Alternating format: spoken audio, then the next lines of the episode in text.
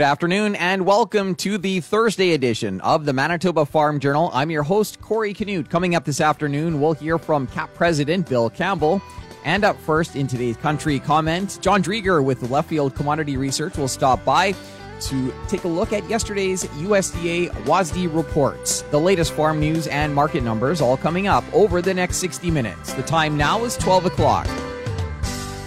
Here's a look at our local news. Good afternoon. You're listening to the Manitoba Farm Journal. The USDA released its March WASDE report yesterday.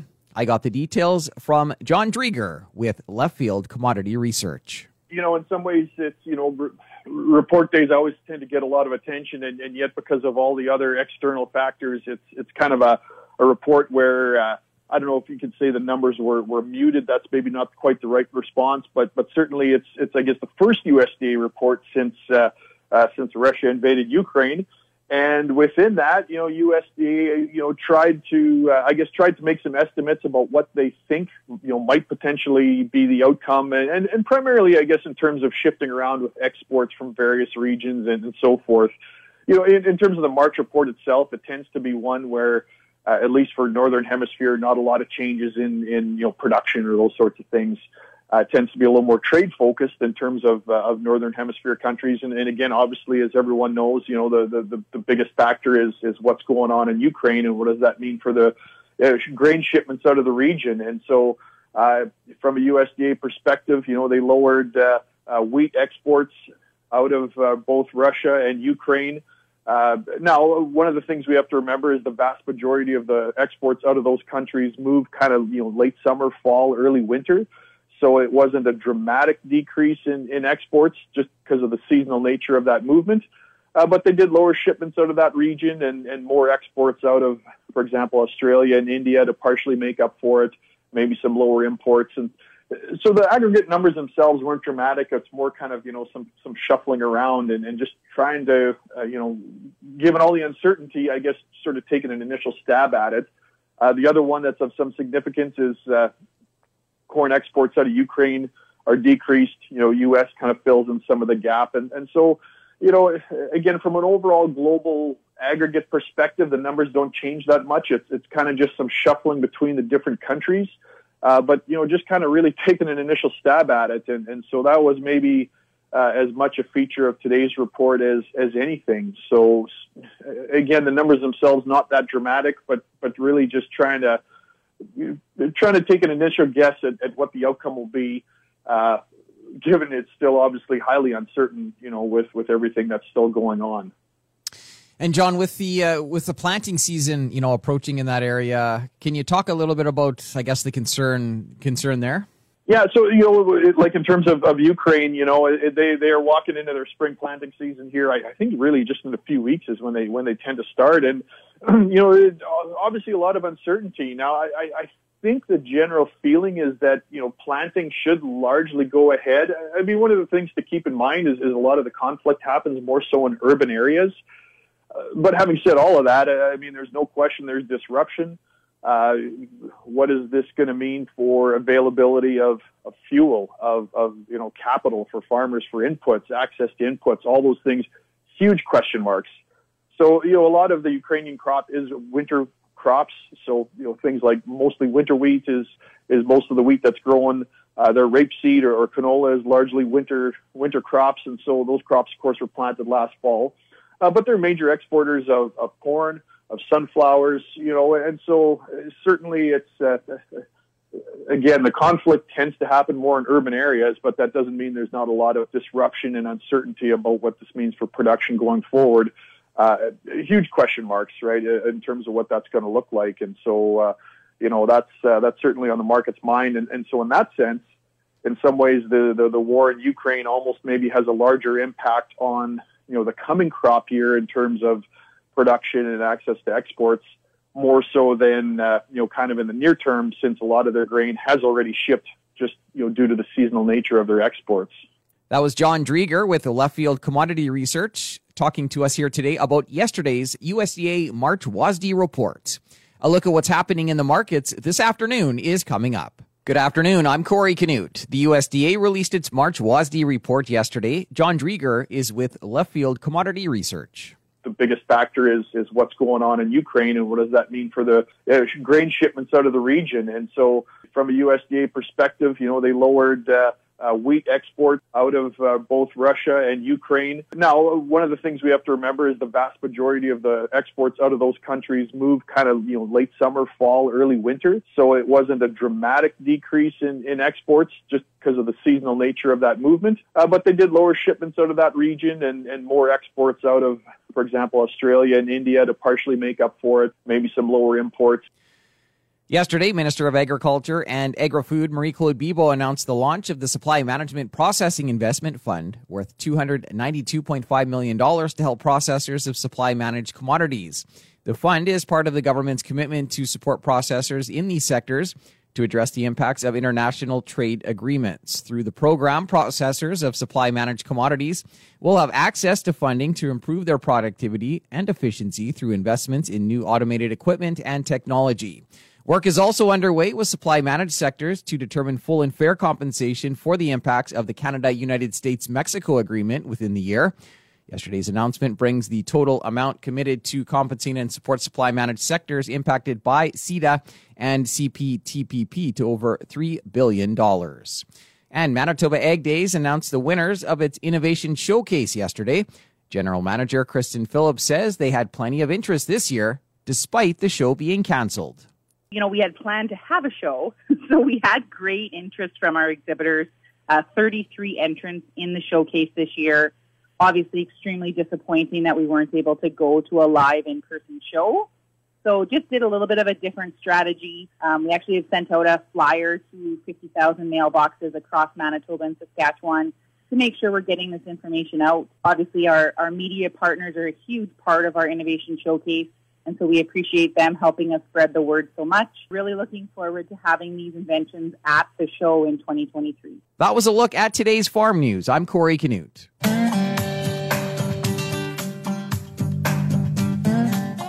Good afternoon and welcome to the Prairie Ag Wire for Thursday, March 10th. I'm Corey Canute. Coming up today, we'll talk more about the situation in Ukraine. The Canadian Agri-Food Policy Institute hosted a webinar this week to talk about Russia's invasion of Ukraine and what it means for agriculture and food security. One of the presenters was Sebastian Pouliot, agricultural economist with Farm Credit Canada. To summarize, it just means that there's fewer grain on the world market that's going to be available. And we see that the impact of that is raising uh, grain and oilseed prices. So uh, grain prices are way up, especially for wheat. We saw it last week. The uh, wheat futures hit the limit six times. It has settled since then, but it shows us really that, you know, grain prices have been going up. And there are other impacts on the market, especially also on uh, input prices. Uh, one obvious one is the price of oil, which impacts the price of gasoline, diesel. So for grain farmers, it's gonna cost a lot more just to put the crop in or harvest in terms of diesel. And another important impact on inputs is uh, the one on fertilizer. Um, Russia and Belarus, that's uh, also involved in the conflict, are uh, facing a lot of sanctions right now, and they are important producers of potash.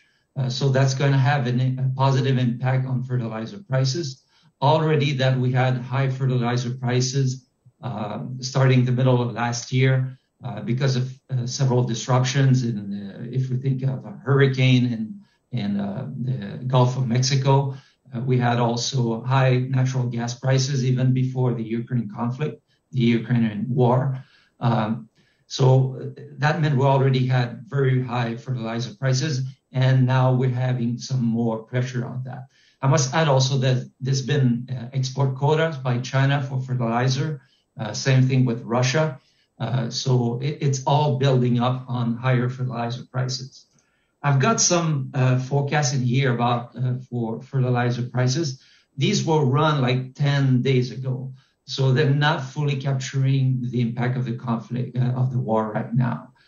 If we look at urea, we're talking, I'm looking in here at a crop year basis. So I'm going to compare 21-22 to 2020 20 and 21. Okay. Uh, so urea, we're talking about uh, the price doubling uh, from one crop year to the next. Ammonium phosphate, uh, 65% up. Uh, anhydrous ammonia, 65% up. So these are from our forecast. We already see much higher fertilizer prices, and they're just going to keep on increasing. These are on the lower end, given that we're not fully capturing the effect of the conflict, of the war here.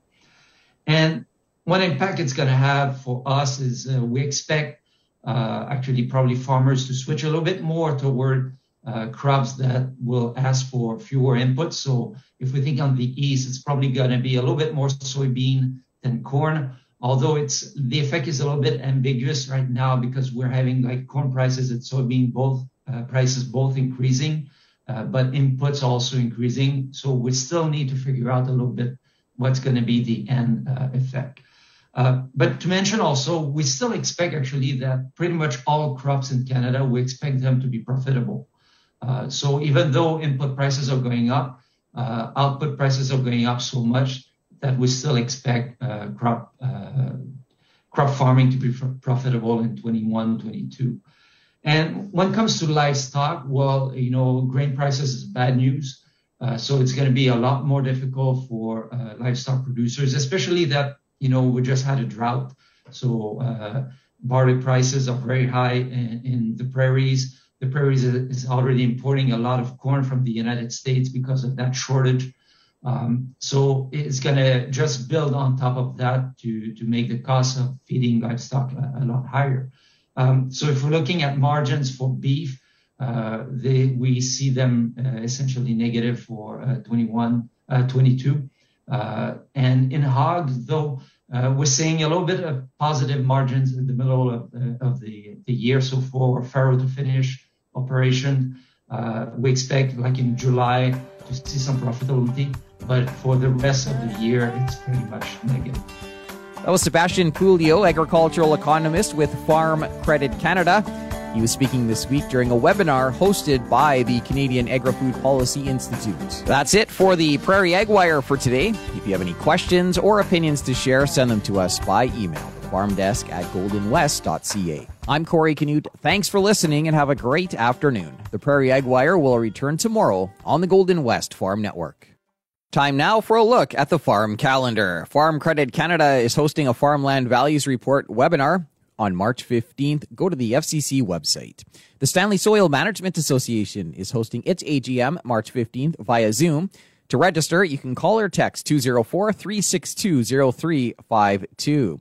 Manitoba Canola Growers is hosting a webinar March 16th starting at 11:30 a.m. Register on their website and the Sustainability of Canadian Agriculture Conference 2022 planned for March 16th to the 18th. Details on the University of Manitoba Agriculture website. Continuing with the Manitoba Farm Journal here on this Thursday afternoon. CFAM radio is celebrating its 65th anniversary. One of the voices heard over the years is that of Bill Campbell, Minto area farmer and current president of Keystone Agricultural Producers been in this industry for a significant amount of time now, and um, what I have seen in the landscape is the, you know, the production level and the innovation and the research of agriculture uh, has really changed. Uh, we are more productive than what we have ever been.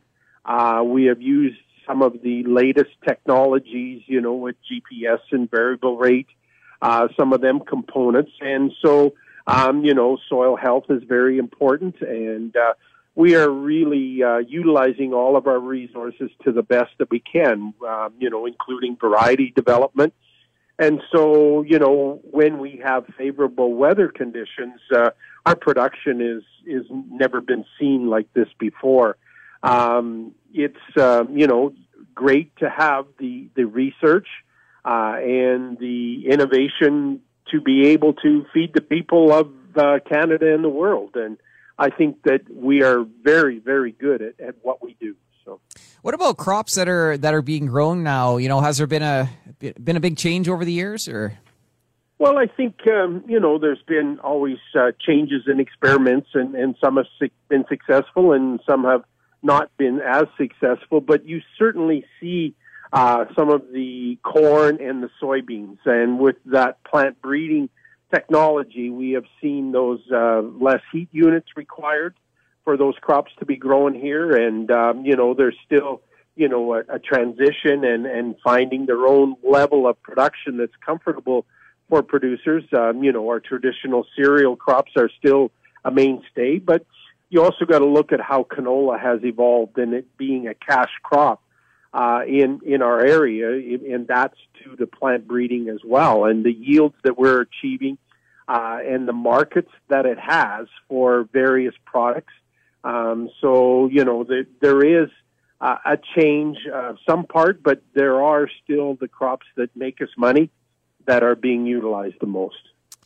Wanted to talk a little bit about um, young farmers, know, something that KAP's involved with. What are you seeing as far as young farmers getting involved in, in the industry? Well, you know, over over my lifetime, uh, when I first started, that we had a large engagement of young farmers uh, getting into agriculture, and um, you know, we've seen some challenges throughout the years, and where that has uh, presented some problems, where you know the messaging was, you better go find a job before you come back to farming to to be able to have something to fall back on. But you know, lately we have seen an increased um, undertaking of young farmers getting involved in agriculture, and and I think that's partly due to the technology and the innovation and the um, some of the features that are out there now for enhanced production. And the young minds are great at being able to adapt and utilize all of this um, digital information and, and all of those things. They're innovative, creative,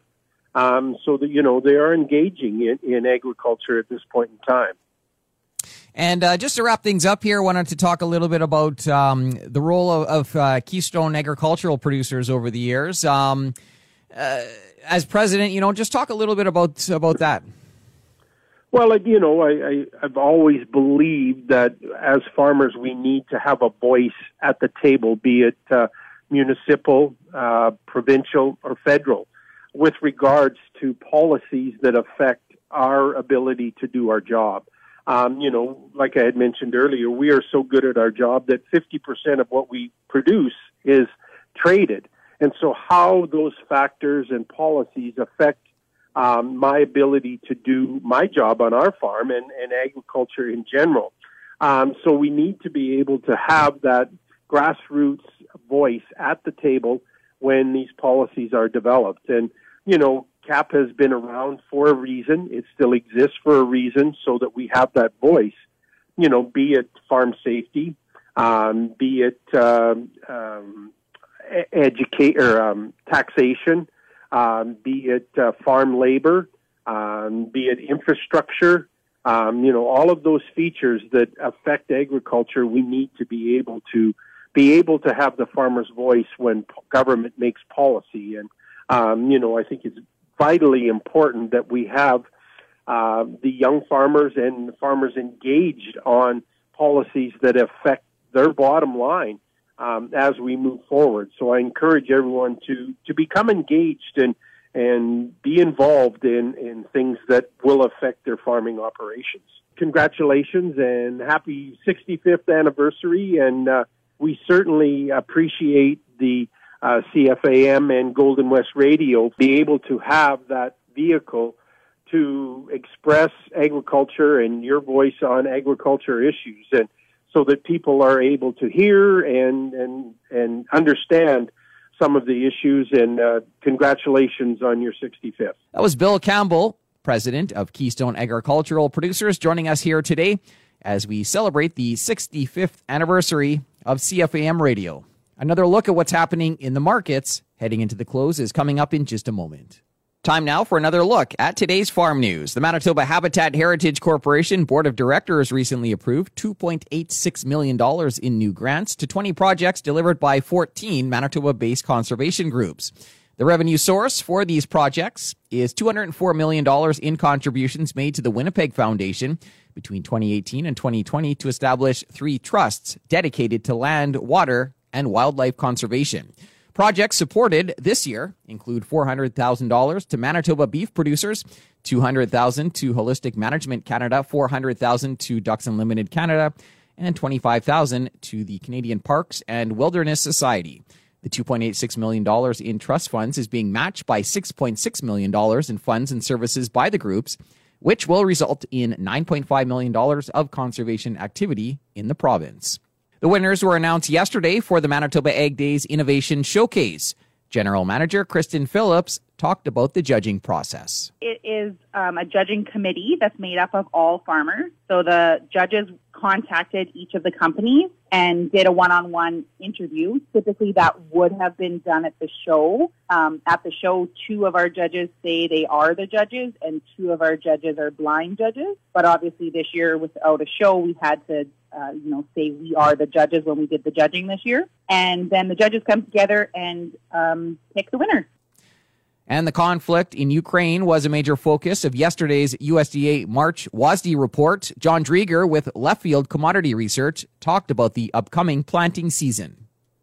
A lot of the Ukrainian crop is winter crops. Things like mostly winter wheat is, is most of the wheat that's grown. Uh, their rapeseed or, or canola is largely winter crops, and so those crops, of course, were planted last fall. Uh, but they're major exporters of, of corn, of sunflowers. And the conflict tends to happen more in urban areas, but that doesn't mean there's not a lot of disruption and uncertainty about what this means for production going forward.